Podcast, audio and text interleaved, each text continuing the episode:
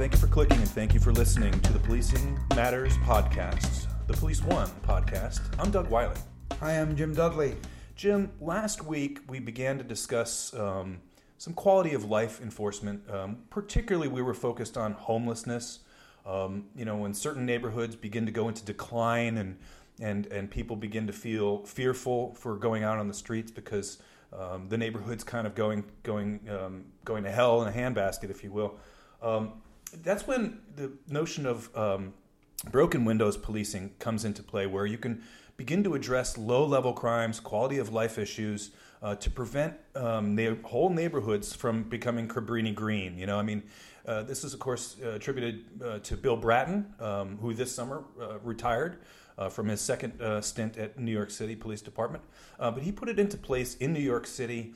It persisted when he left. He went, I think, then to, to Boston and then to Los Angeles, or one way or the other. Served in three of the four of the biggest cities in America and created this kind of notion that you can go in and fix small problems and prevent big ones from happening.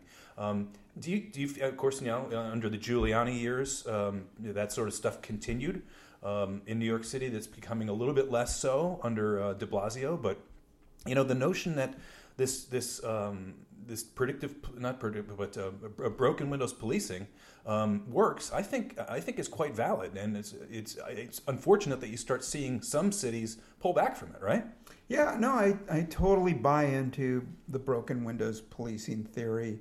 Um, it it came in it came about um, just after I, I came in the police department, um, 1982, uh, George Kelling and James Q. Wilson wrote this article that talked about um, building community efficacy so that neighbors would look out for each other, that law enforcement would address low levels of crime to prevent big levels of crime, that if you had a um, industrial or abandoned building and one window was broken out, you better really quick it, quickly fix it before several others because left unattended, the other windows would certainly follow. So that sort of idea was to keep an area clean, keep a community and neighborhood clean, to repair any damage, to show, to send a message, a visual message to the local ne'er do wells that you care about your community and you will call the police if something happens. Um, around that same time, the, the authors wrote about um, footbeats, and um, officers resisted the notion of footbeats in communities. The communities themselves resisted the idea of having police walking through their neighborhoods um, all the time.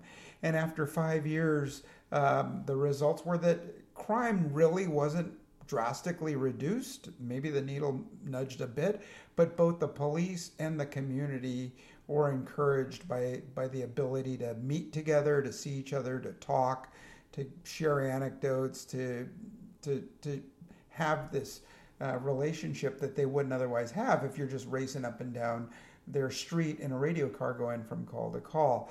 Uh, we have seen broken windows policing, though, morph into um, probably the best example would be the stop and frisk mm-hmm. um, situation that you talked about in, in New York. And uh, it worked quite well for Giuliani and Bratton, and not so well with the uh, De Blasio, who uh, made it a, uh, a campaign um, platform reform it to was, stop it. It was practically his only plank in his platform. I mean, he really he really ran on ending stop and frisk. And when he came into office, he effectively did. I mean, it, it was reduced by I don't remember, but something like eighty-five or ninety percent. Right. And but it, it was a proven fact that when it was being done and done well, guns were taken off the streets. Um, felons were being put into jail or at least being pursued. Um, crimes did go down in New York City. I mean, Times Square when I was growing up in New York was a war zone, a place you could you. I got mugged in Times Square once um, as a as a teenager, and today it's one of the nicest places in all of the New York City. It's a wonderful, it's a delightful light show, and you know it's one of the safest places on earth. Um, so it clearly worked, and so it's my my concern is that when people start vilifying the notion of broken windows policing and, and calling into question its effectiveness, I think they're missing the they're missing the point because it is effective. It has proven to be useful in certain cities. Now, I'm not saying it's for every city. Um, maybe not every administrator knows how to properly execute on it, but you know, it's clearly been been productive in some places. Right, and and I think the critics will point out these um, tragedies that have happened as a result where the initial stop was made for broken windows policing. Mm-hmm. So if you look at the Eric Garner case, for, for instance, individuals selling single cigarettes outside of a store. Broken windows policing says he can't do that. It's illegal. You take him on, you tell him to stop, you issue him a citation or a summons, mm-hmm. and that's that. But um, there's a confrontation, there's resistance, and now there's um, a struggle that results in Mr. Garner um, dying through asphyxiation by some variation of a chokehold. So, if you look at does broken windows policing or community policing cause uh, suspect deaths? No, but the the resistance and uh, assaults on police officers may. Uh, so, does that mean that we stop um, people from selling? Fraudulent merchandise, copied CDs or DVDs or things like that? Do we just allow the open market bazaar?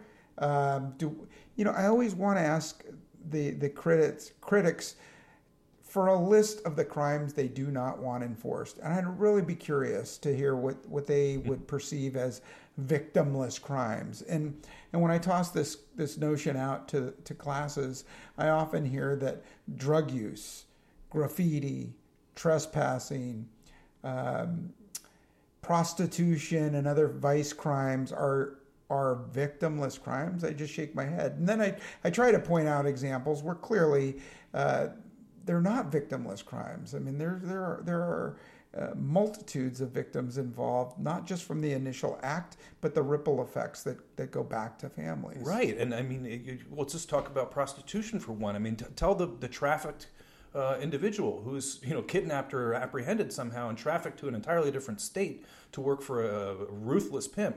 Tell me that's not a victim, right? And then talk about the the street on which that streetwalker is walking and the people in the homes and the communities that are seeing you know John's c- coming through and, this tra- transaction repeatedly happening it's a quality of life and your your neighborhood has gone to hell in a handbasket and people get rightfully righteously upset about that and so when you start, and, and then you get into what we talk about in predictive policing, which is you, you, you could see certain crimes. If a, if a burglary happens in, in, on a cul-de-sac, it's likely to happen at the neighbor's house sometime down the road because now criminals tend to operate in familiar areas and areas they know to be target-rich environments. So if you have the one quality of life crime allowed to happen. You know, we throw our hands up in in in, uh, in frustration and say, "Oh, we're not going to bother enforcing that law."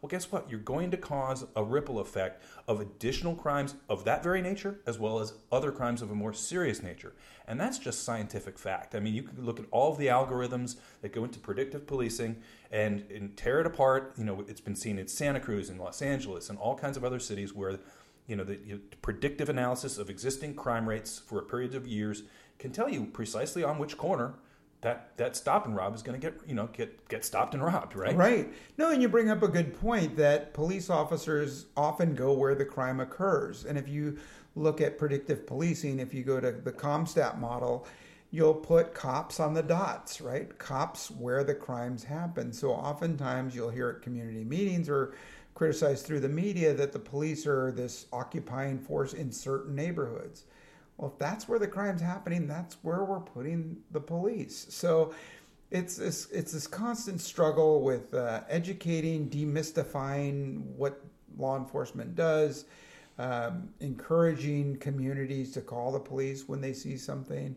Uh, the, the best efforts in, in community policing and broken windows is unifying the community and they're part of community policing. A lot of times people just hear the policing part of that and don't realize that there's a huge community component. Mm-hmm. And there are a lot of things that the community can do on their own. They can have neighborhood watch groups, they can create phone or email trees, they can notify each other, they could use social media like Nextdoor, Nextdoor. is a great service. Yeah, yeah. That's, that's, the one I was going to point out uh, to where they alert uh, their neighbors if something seems amiss or awry and and that's what you're getting to. The less contact that the police themselves have with those neighborhoods actually is the better, right? So in the old days, you knew when your neighbors went on vacation, they asked you to Mhm. pick up their newspapers or watch their place. And now we're in this sort of social setting where you might not know your neighbor. Uh, you may give them a nod, but you don't know their name. You don't talk to them. And, and so community meetings, neighborhood watch groups, things like that, bind communities together, bring that community efficacy back. And, and that's what we need. That's the sort of broken windows policing that we need to bring back to neighborhoods. Yeah. Fascinating topic, one I'm sure that uh, we will revisit at some point down the road. In the meanwhile, um, do send us email about your feedback on whether um, broken windows policing um, is effective in your your uh, jurisdiction. Is it something you, you're actively doing, and um, or have you been asked to pull back on uh, on things like um, the, you know stopping folks who you, you think may be um, possibly about to commit a crime? You know, I mean, it's a it's a Terry stop, textbook Terry stop, and you know that's that's been noted by the Supreme Court as being a perfectly legitimate law enforcement tactic. And um, you know, I, I look at New York City and I, I kind of do the SMH, shake my head. I just hope and pray for there to be no negative outcome there. Yeah, and I know there are a lot of good examples out there. School resource officers are a good example of community policing. Uh, cops read to kids programs. Everybody is doing a August fourth National Night Out um, every year. So, what are you doing in your neighborhoods? Let us know. That's it for this Policing Matters podcast. We'll see you again online next week.